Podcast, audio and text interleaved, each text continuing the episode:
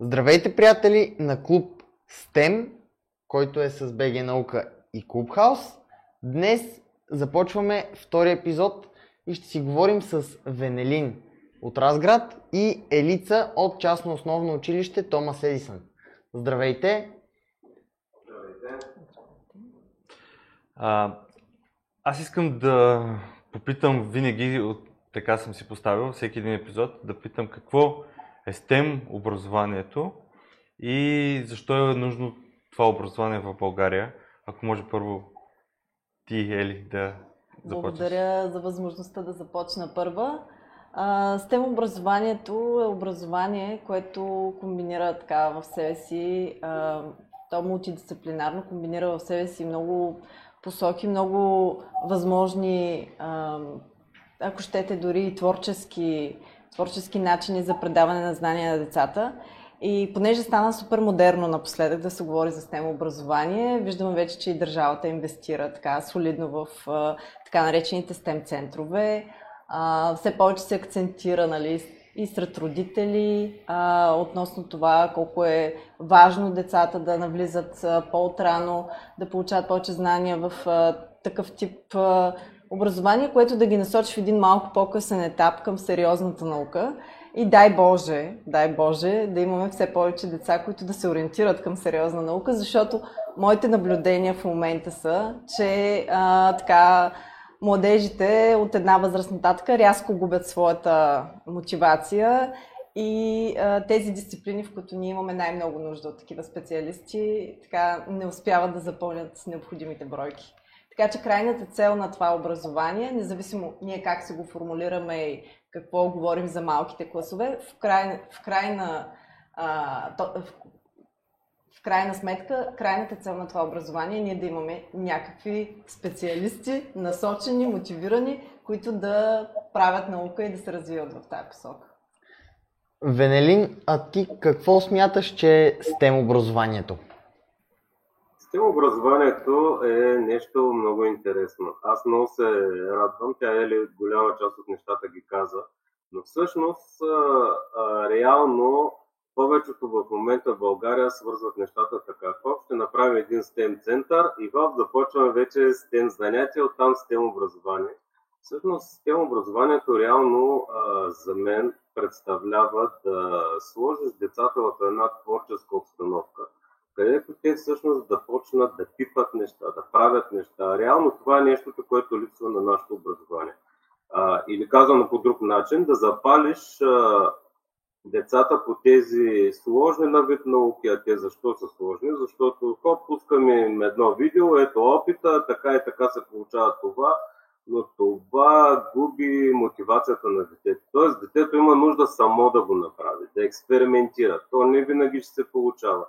И всъщност, предоставяйки един такъв инструментариум, в който детето ще започне да се сблъсква с физика, с математика, ще трябва да прави изчисления, даже химия, биология и съответно механика. Механика забелязах, че напоследък доста привлича децата.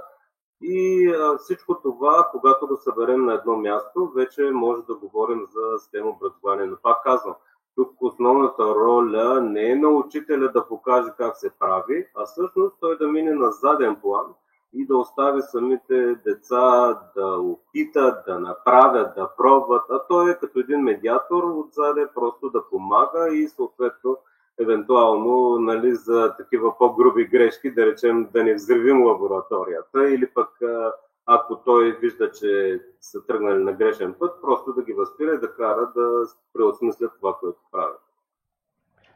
Но реално, ако трябва да бъда честен, дигиталните науки са тези, които са вътре в основата на всичко. Тоест, тези дигитални технологии, модерни, които в момента все повече и повече навлизат и се подобряват, всъщност това е ключето за мен в STEM. Значи използване на върховата технология за едни обучения, ако мога така да кажа обучения, защото реално ние вкарваме децата и всичко това, което правят, всъщност това е обучение. Ние ги надграждаме по един нетрадиционен начин. А можете ли да ни разкажете малко повече всъщност вие какво организирате като извънкласни занимания и не само, за да могат и нашите зрители да придобият малко повече информация какво точно правите? Ели към теб? А, значи при нас извън класните занимания са фокусирани а, относно а, а, допълнителни часове, като тук нали, допълнителни часове е много силно казвам, защото аз имам един час седмично. Нали? Трудно може да го наречем като допълнителни часове, но нали, говорим в рамките нали, на а, все пак на работния ден. А, допълнителни часове по а, компютърно моделиране, т.е. това е блоково програмиране за деца в, нали, в такива въвеждащи фази.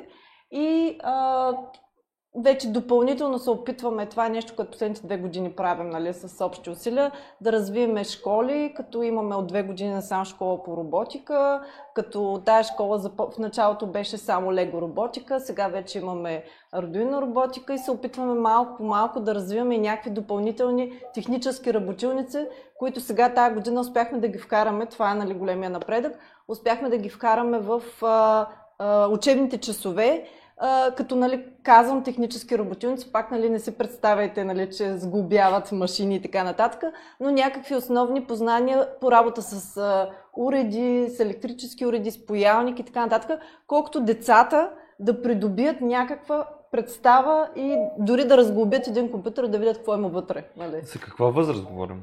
Говорим за деца от, в обща линия от четвърти клас нагоре. А, значи от, от малката възрастова група, група първи, трети клас.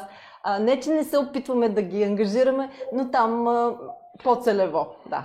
Но четвърти, пети, шести, особено пети, шести клас, те имат по учебна програма а, не само по информационни технологии, но и а, по предмета а, предприем... технологии и предприемачество. Те имат много знания за машини, които трябва да освоят, но тия знания си остават само на хартия. Те въобще нямат представа даже някой от тях за електрически уреди и ако това нещо не влезе по някакъв начин в учебна програма, школа, в каквото и да било, те няма и да добият тия знания. Да. Венелин, а би ли ни разказал ти какво организираш и за интересния клуб по роботика, който водиш? Мен всъщност още от първи клас започват клапетата да учат роботика, като ние казваме роботика, но те реално започват да работят с лего. Тоест, първо с обикновено лего строят, пресъздават света, пресъздават обекти, машини и така нататък. В един по-късен момент започваме да добавяме двигатели, т.е. започват нещата да се движат, лампички да светят и всъщност в първи клас е още взето това. Оттам нагоре вече се дигат нещата. А, всъщност, реално наистина имам школи по роботика, като при мен нещата са следните. А, всички започват с лего роботика и всеки до, започва сам а, да върви по своя път. Тоест, всеки на различна скорост освоява знания и в един момент, в който достатъчно много е освоил, преминава към Arduino роботика. Тоест роботиката е Lego, но върховата форма преминава в Arduino. В момента при Arduino имаме проектни изработки. Тоест нямаме сглобки на роботи, а готови такива механични, ако мога да кажа, машини за определена цел, определена дейност. Но освен на това, както приели при мен има компютърно моделиране в трети клас, т.е. водя го и в трети и в четвърти клас, но реално децата ги запознавам още във втори клас с програмата Scratch, където те работят, а в трети всъщност вече започваме да добавяме платката микробит, като в начало само караме нали, съответно той да свети по определен начин, след това започваме да добавяме двигателчета, Тоест, имам и такива роботчета, които работят и се програмират през микробит, музика и така нататък. И всъщност това още повече засилва този, ако мога да кажа, хъз на децата да се развиват и да освоят все повече знания. А, а иначе, реално, цялостни проекти правим с лего роботика. Отделно обаче, отделям часове, в които учат електроника още в четвърти клас, примерно, при мен запояват такива елементарни ключодържателчета, значи с готови елементи, но те се докосват до поялника, запояват, усещат мириса на калай И всъщност това правим в четвърти клас, в пети и шести съответно програматорчета и вече малко на по-високо ниво сглобяваме на различни платки. Но в повечето случаи го правим по-екипно. Реално децата съм ги организирал в школи, т.е. имаме си школа по роботика, която включва всички тези елементи. Тоест, тя е лего роботика, но реално децата там изучават дигиталните науки, т.е. минават и през програмирането, HTML, т.е.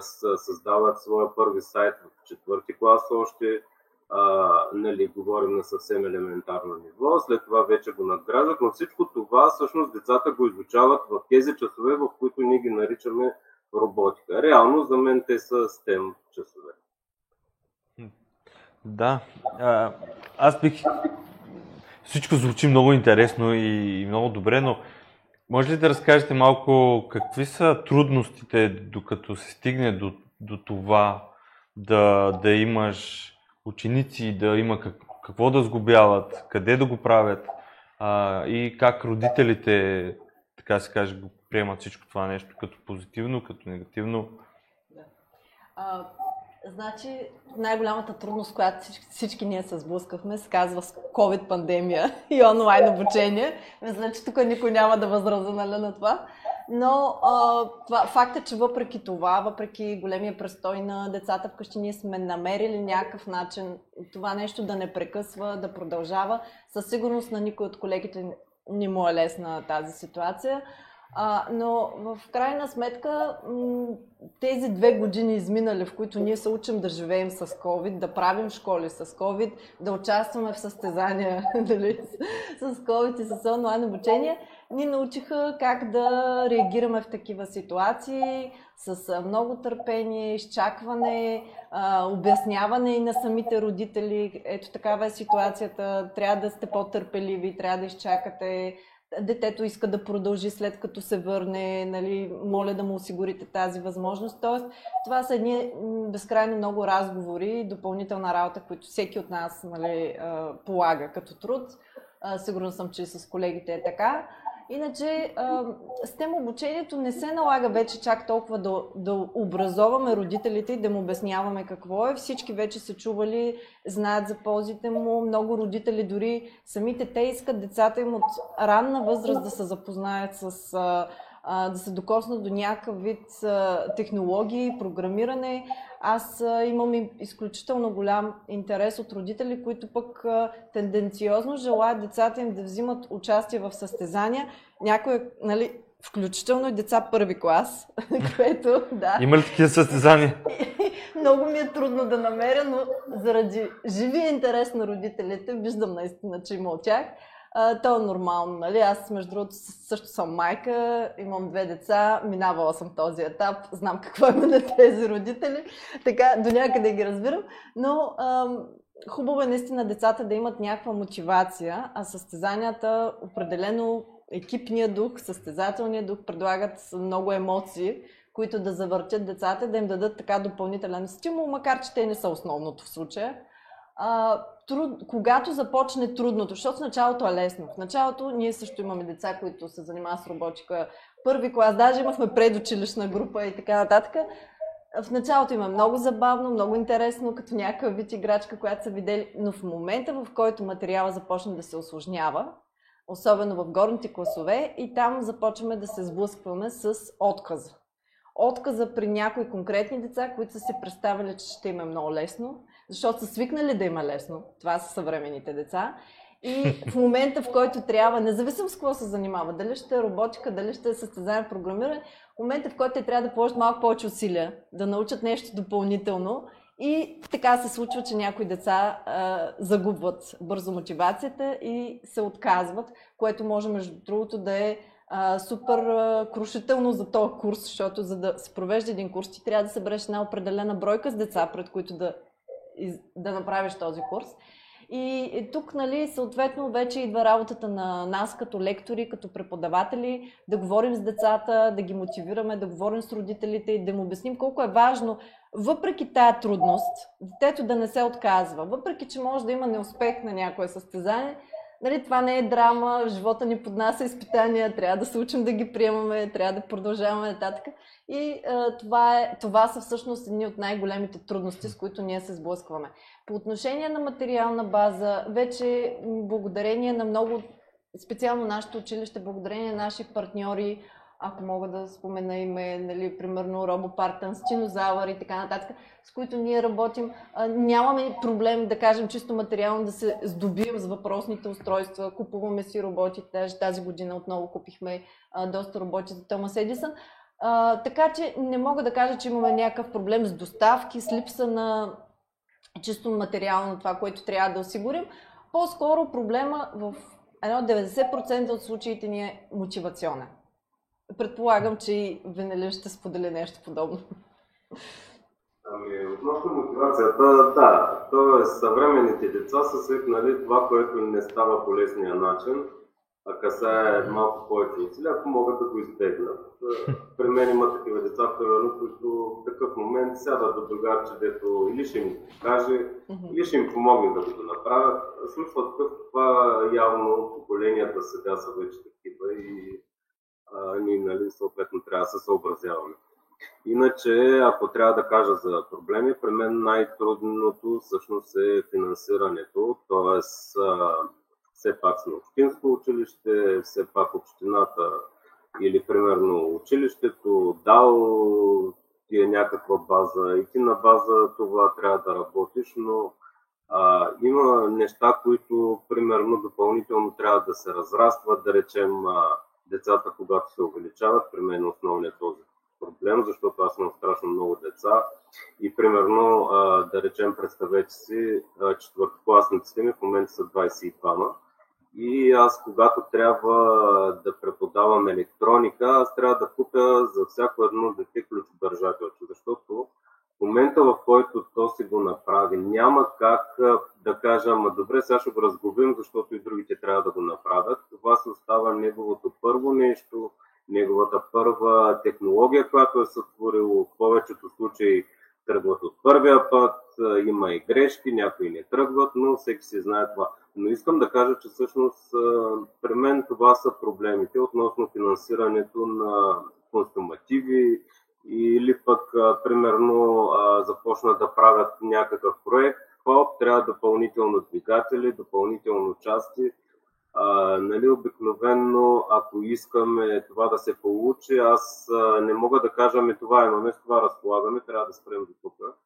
Но а, и какво правят? Започвам да търся варианти за финансиране, за дарения и така нататък. Тоест, основно при мен това са проблемите, свързани с самата работа по STEM обучението. Нали, не казвам само и за електрониката, било и за химията, химичните опити, а, на, някакси а, да, на пръв поглед изглеждат малки неща, но всъщност, когато го обърнем глобално, това са си пари, които наистина трябва да бъдат отделени. Всъщност, тук е много важно да споменем, че правим съпоставка едва ли не между частното училище и държавното училище, защото Ели е от частно училище, Венелин е от държавно. Как смятате, че Министерството и смятате ли, че те биха били основния спонсор, дори бих казал, на подобни занимания, когато става въпрос за консумативи? Аз само да кажа, просто това ми дойде в момента и се сещам като един пример – Нали, може би сте чували за космическия лагер Space Camp. Той е също един STEM център и там наистина децата учат и биология и медицина на място в този лагер.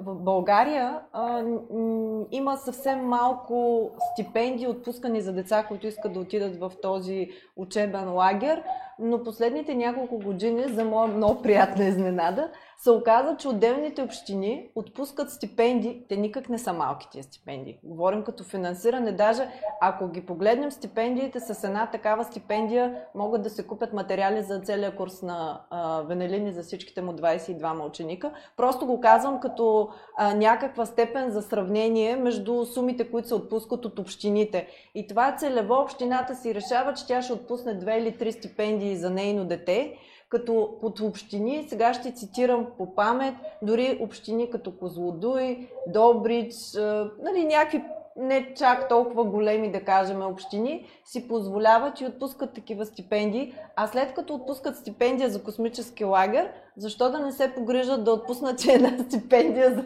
за роботика или поне за материали на децата в а, тая община? Би трябвало да се помисли и за мен, може би, общините имат някакъв ресурс, който могат да отделят за това нещо, а не само да гледаме в бюджета на училището, който и без това предполагам, че достатъчно е ограничен и заед в, за някакви други дейности. Така че, защото тук ти спомена Министерство на образованието, да, хубаво е и на това ниво да се отпуснат средства, ако е възможно. Хубаво е и бизнеса да помисли как може да помогне, но и общините смятам, че имат някакви резерви, които също могат да се включат. Да, всъщност реално в момента общината го решава. Има пример за такива общини. А, смисъл такъв, аз а, виждам това, което се случва в Бургас, т.е. там на ниво община. Бургас наистина не само дигитализира, ами и обучи всъщност а, голяма част от учителите да могат да работят с тази техника. За мен наистина и Министерството на образованието също, също някак се трябва да са свързани нещата.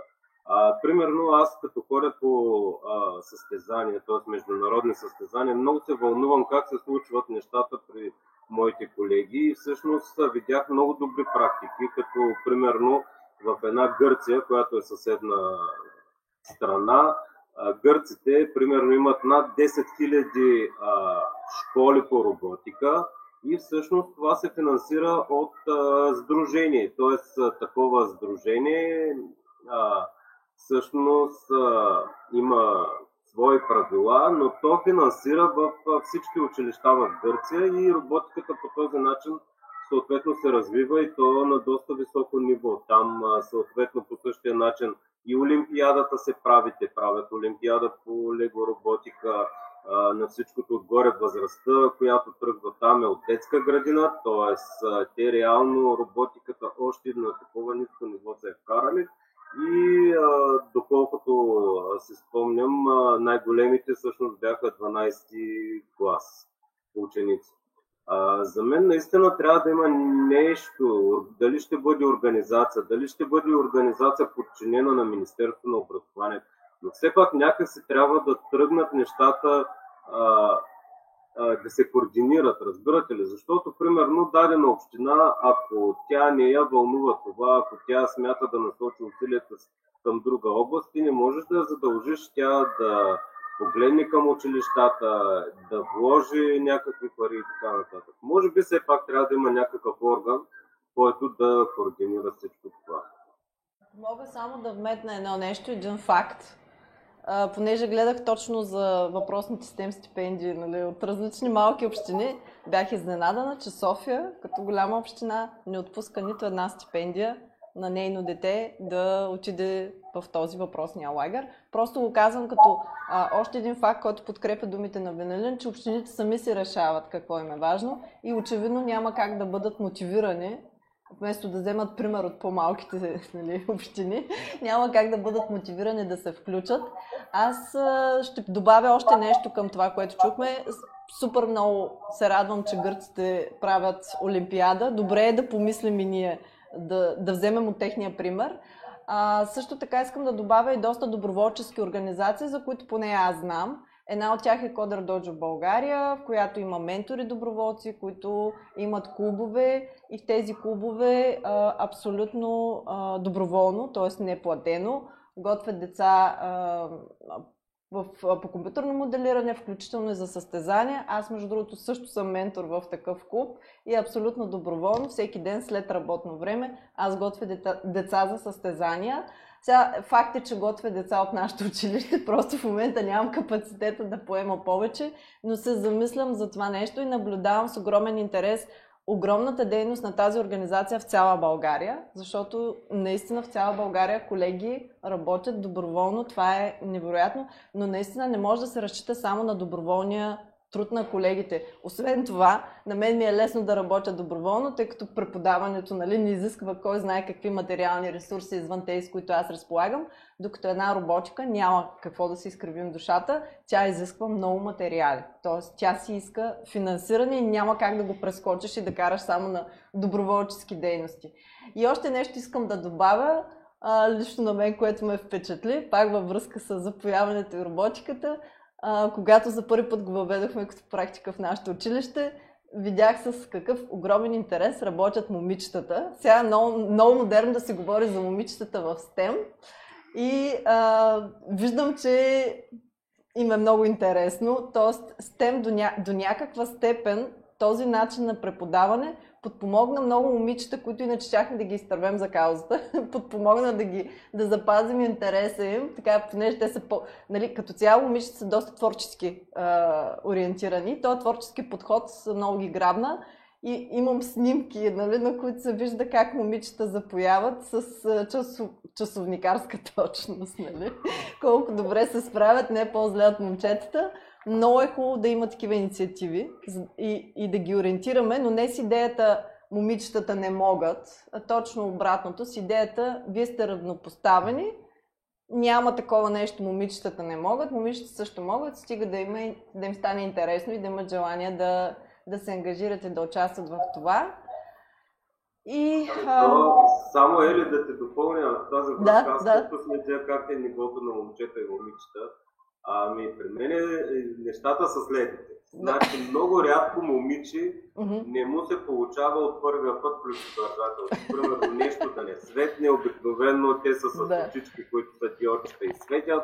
Все на момчетата нещо, може би някак се, се стараят малко повече момичетата и за това забелязвам момчетата подхождат малко по-инертно, бързат в повечето случаи и като ги обхване една еуфория, но наистина момичетата като цяло и в останалите ми школи, т.е. и по роботика, доста добре се представят, страхотни програми правят. Така че подкрепям това. Наистина момичетата напоследък вземат връх в технологиите и тяхното сътворяване, така че смятам наистина, че си струва това да се прави, да продължават да се насърчават. И ми крайно време е да, да, да има някакъв обрат в тези неща. И още нещо искам да добавя, понеже ние изброихме доста източници на финансиране, но не споменахме всъщност нищо за еврофондове, европолитики. И мисля, че причината да не го споменем и въобще причината България да се справя толкова зле в освояването на средства, които реално са отпуснати точно с тия цели, е защото първо ние нямаме информация. Въобще в България като цяло хората нямат много информация, няма и много хора с опит по кандидатстване и освояване нали, на някакви одобрени средства. И може би е много важно да започнем да работим, освен по посока на това да се обединяваме хората с общи интереси, нали, така от цяла България, и да видим какво можем да направим по това да разгледаме какви финанси има. Тази година, например, а, има много голямо финансиране, за което комисар Мария Габриел, нали, тя продължава да се опитва да разпространява тази информация. Даже беше събрала, а, беше организирала вчера една среща, на която покани представители на 30 училища от цяла България. А, и ние имахме също участник там. И точно на това отново акцентира. Тази година има много отпуснати средства. И просто тя призовава към това училищата да се поинтересуват и да видят къде и по каква линия могат да участват за тия средства. Аз си признавам, че нашето училище до сега не е успяло успешно да кандидатства за такива средства. Просто не сме и поглеждали в тази посока, но ако успеем да намерим... Аз търсих сайтове, между другото, и преди няколко години е имало сайт, който пак по някаква програма е направен, който точно събираше информация за кандидатстване по еврофондове. За съжаление, този сайт отдавна вече не се поддържа и не е актуален. И някак си не мога да намеря информация, която да така да ми даде представа. Да, то аз ще върна малко назад да. с, връзката защо някои общини финансират, а някои не да. финансират. Според мен всичко е точно от това. Липсата на комуникация и информация. И за това беше идеята, заедно с Георги, решихме, че трябва да направим нещо такъв тип а, а, клуб, който да, да говорим за, за тези проблеми, свързани с тем. И, и това е породено от а, понякога грешната представа какво точно е STEM, а, липса на информация, а, какви клубове има, много а, хора около мене, примерно, които нямат деца, пък въобще не са чували за, за такъв тип а, дейности за държавата и въобще Да. образованието, което според мен също е минус, т.е. не трябва да, да се изключват едни хора, защото те пък могат да помогнат чрез а, друга експертиза, Да. а, с желанието си да развият, да кажем, този сектор. А, така че, а, според мен е много хубаво да се говори и да се обединяват, точно това, което и сега се опитваме да направим, да се говорят две различни гледни точки и точно пък стигаме до момента с финансирането. А, наистина, може би не е не, може би е невъзможно Министерството да дава неограничен ресурс за всяко едно училище в държавата, за всяко едно дете. Би било хубаво нали, да се случва, а, но пък а, има наистина много програми. И според мен, ако се правят консорциуми между училища а, и то от различни градове, би било много успешно. А информацията, за съжаление, е в портала на Европейската комисия. Да. Казвам за съжаление, защото там езика е. Трябва да знаеш какво търсиш, какво четеш и как Проблема да. не, е не е, че е на чужд език, а проблема е, че е и на юридически език. Не, не, то не е проблема, че е на английски език. Да, нали? Въобще да. това не е никакъв проблем. Да. Проблема е а, как се търси в този портал, Да. защото там са всички програми, там са а, и програмата за наука, и програмите за, за каквото и да е в А свързано с. вие кандидатствали ли сте по нещо такова смисъл в, в вашата... Ние, ние имаме участие в различни Да. европейски проекти, но ние пак ние сме в консорциум. Сега а, ще правим Европейската нощ на учените, а, който е голям проект, а, но там консорциум е а, примерно 7-8 университета в цялата страна, главна организация Софийския университет.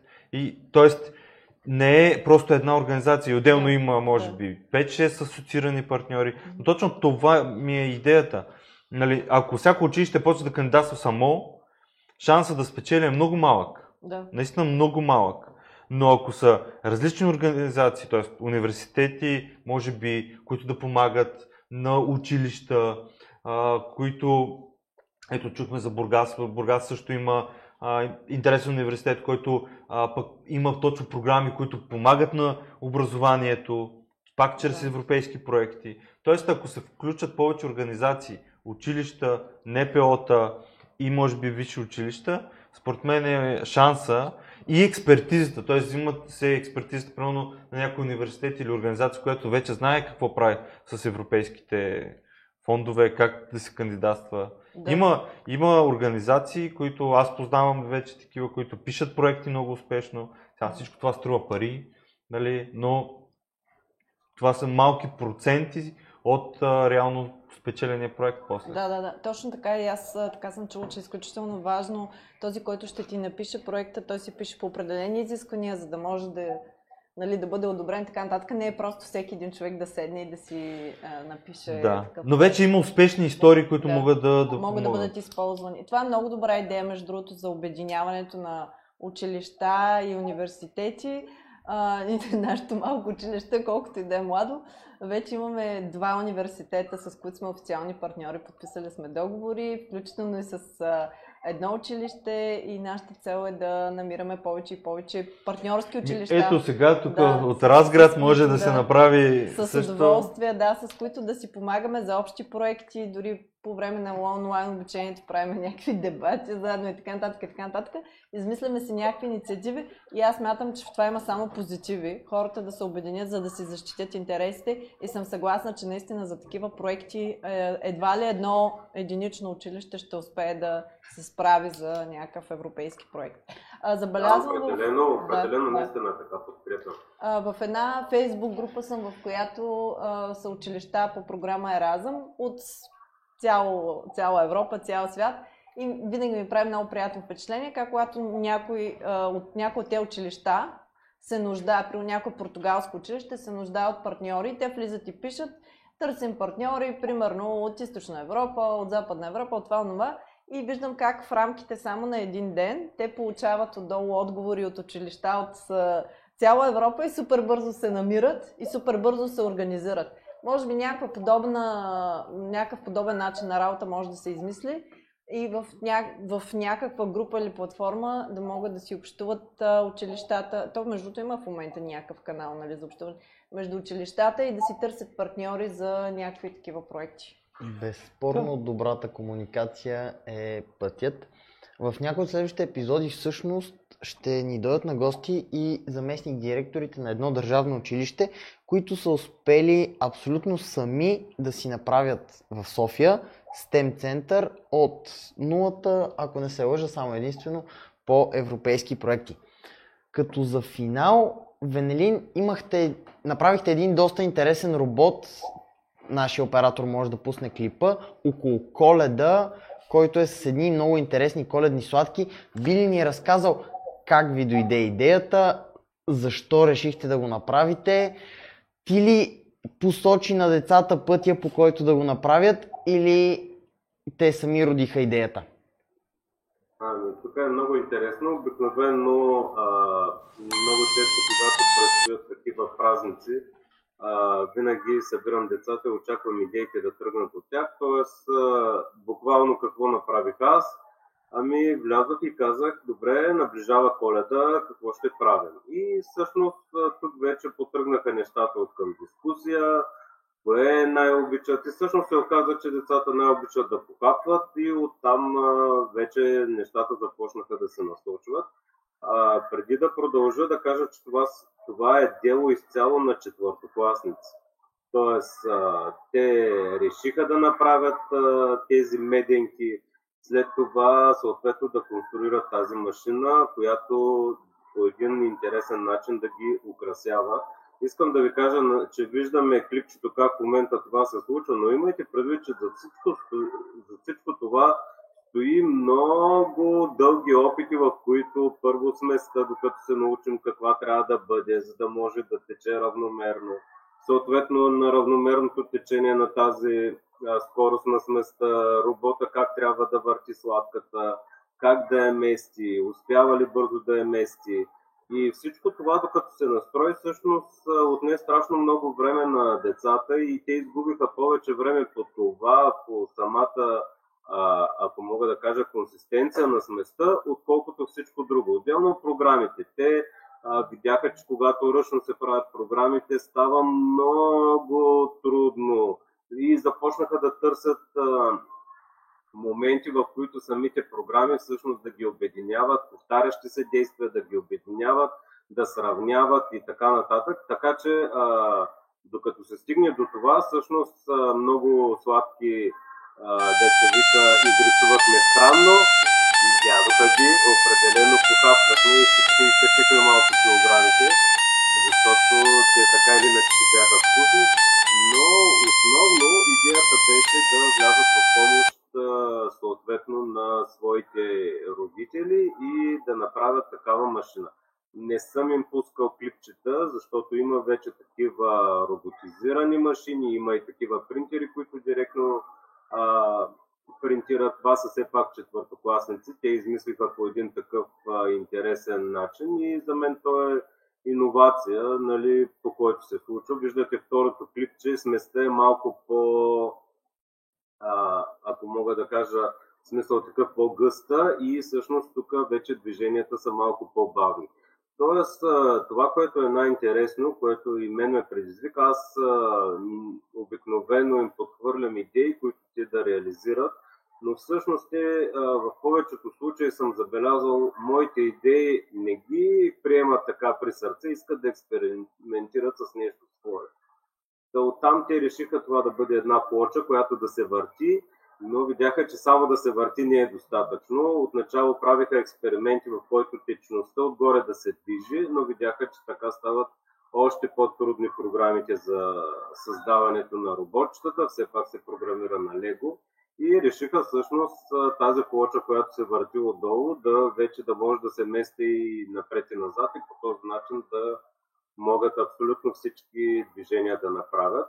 Ами, как да ви кажа, това наистина е нещо интересно. Първо, те имаха да изследват какви сладки си, защото идеята беше сладки, които само на коледа се правят или традиционно се правят на коледа. Те имаха много часове, в които със своята учителка по английски търсеха на запад какви са сладките, рецепти, пробваха рецепти в къщи едни, втори, трети и всъщност най-накрая пак избраха българското, това, което традиционно са виждали, са хапвали, са усещали и всъщност тези меденки се оказаха традиционни за България. Така че това и направиха. Но а, в началото естествено бяха различни размери. Накрая решихме размера да е един, за да може все пак да се събира на почвата на, на робота.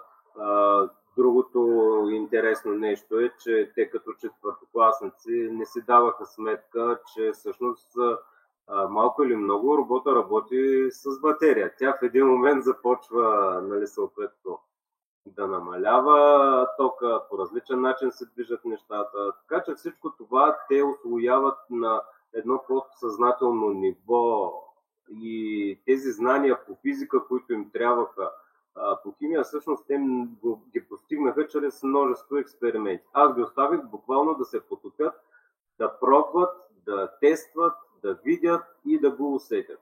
А, реално тази машина, ако бих им помогнал, щяха да я направят всъщност може би за 2 до 3 часа. Но така, ако изгубиха малко повече време, но пък им беше забавно. Всъщност най-забавната част беше, че в края си похапвахме медените. Супер. Еми да, ето това наистина доказва смисъла на, на тази работа и как, че все пак те трябва сами да, да го разберат и да направят. Аз много ви благодаря за, за разговора. Надявам се да беше полезен и за тези, които ще го гледат. А, но общо взето за мен най-важното е да се комуникира и, и когато има хубави неща и когато има проблеми, трябва да се казват и да, да, да се опитваме да ги решаваме и на общинско, национално и най-вече защото всички сме хора. Една община не е някаква сграда, а там има хора. Съответно, ние трябва да се опитваме и по този начин да комуникираме и проблемите, и хубавите практики. И на мен ми хареса, че повече се казаха какви са хубавите неща, защото има какво да, да се похвалим. Ами някак си добрите новини не са модерни новини в България. Нали? Винаги трябва да кажем лошите преди добрите. Да. А, аз пожелавам в Разград скоро робот за мусака. Ако да правите такъв, нали? се обадете. А, може би скоро ще видим бъдещето, в което вкъщи само ще си готви рецептите някой робот, защо да не е и по, да не е по ваш патент? Ами, а, определено. В момента, между другото, работим за планетата Земя и нейния празник. Искам да ви кажа, че в момента вървят луди изчисления на това как се върти планетата Земя, как се върти Слънцето, как се върти Луната около нея. Тоест в момента разработват а, проект, при който да направят един умален мащаб на всичко това. Да, обаче интересното е, че тук трябва да се прецени колко всъщност да бъде голяма планетата, така че да отговаря на реалното въртение. Тоест, като е по-малка, съответно колко бързо и колко бавно. И ви казвам, в момента имаме най-различни големини, строят се, тестват се, въртят се и а, все още не са постигнали максималния ефект, защото нямаме а, в легото нямаме чак толкова много различни размери запчати колела, които да се ползват. И общо взето така е, т.е. наистина да, влага се труд, влага се труд, но това се заслужава за последващи събития. Т.е. те поядоха, поядоха, сега решиха да проверят и в космоса как се случват нещата. И това, което може би искам да добавя е, че всъщност всеки може да работи с темата. Не е, не е нужно да чакаме някой да ни направи в училище STEM кабинет и така нататък. Важно е ние самите като учители да ги организираме по такъв начин нещата, че да е интересно за децата. Всъщност точно това прави тези STEM уроци, а не самата архитектура, ако щеш помещение и така нататък ние всъщност, аз винаги поставям този въпрос, защото знаем за какви големи средства, нали, освоени се изляха в тези STEM кабинети.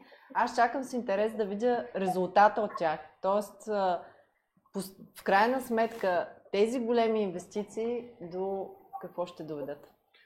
Ами ние нямаме изграден такъв стем, т.е. кандидатствахме, не бяхме от одобрените училища, но въпреки това аз така работя още от преди да се говори за тези стем центрове, т.е. аз съм видял, че това е нещото, което запалва тази изкрица по науките в децата. И го правя от доста, може би, колко вече пета година абсолютно потапям децата във всичките тези сфери. И в програмирането, и в роботиката, и създаваме сайтове, и запояваме. Аз знам, че не всяко дете ще разбира от роботика, някой ще се захласне по електрониката, друго ще иска да стане програмист, но нека то да опита, нека то да види какво е още от такава възраст, за да може след това самото то да намери своето място в бъдеще. Да, абсолютно. Абсолютно точно това е смисъл, може би, да, да се покаже и за мен това, като, комуникирайки наука толкова години, много се радвам, че имат вече постоянно говорене за научния метод, който е точно това да тестваш, сам да разбереш процеса, да се провалиш много пъти, но когато стигнеш до това, което целиш, ти да си разбрал смисъла и че няма провали, а има опит, който ти дал това да постигнеш крайния резултат. И се надявам наистина точно това пък поколение, което търси лесното, а, може би пък ще даде по-лесен начин на живот в бъдеще. Така че времето ще покаже. Отново благодаря ви за разговора и може би след време пак ще си говорим. Има, има за какво. Със сигурност. и аз благодаря. И аз благодаря, наистина според мен се струва.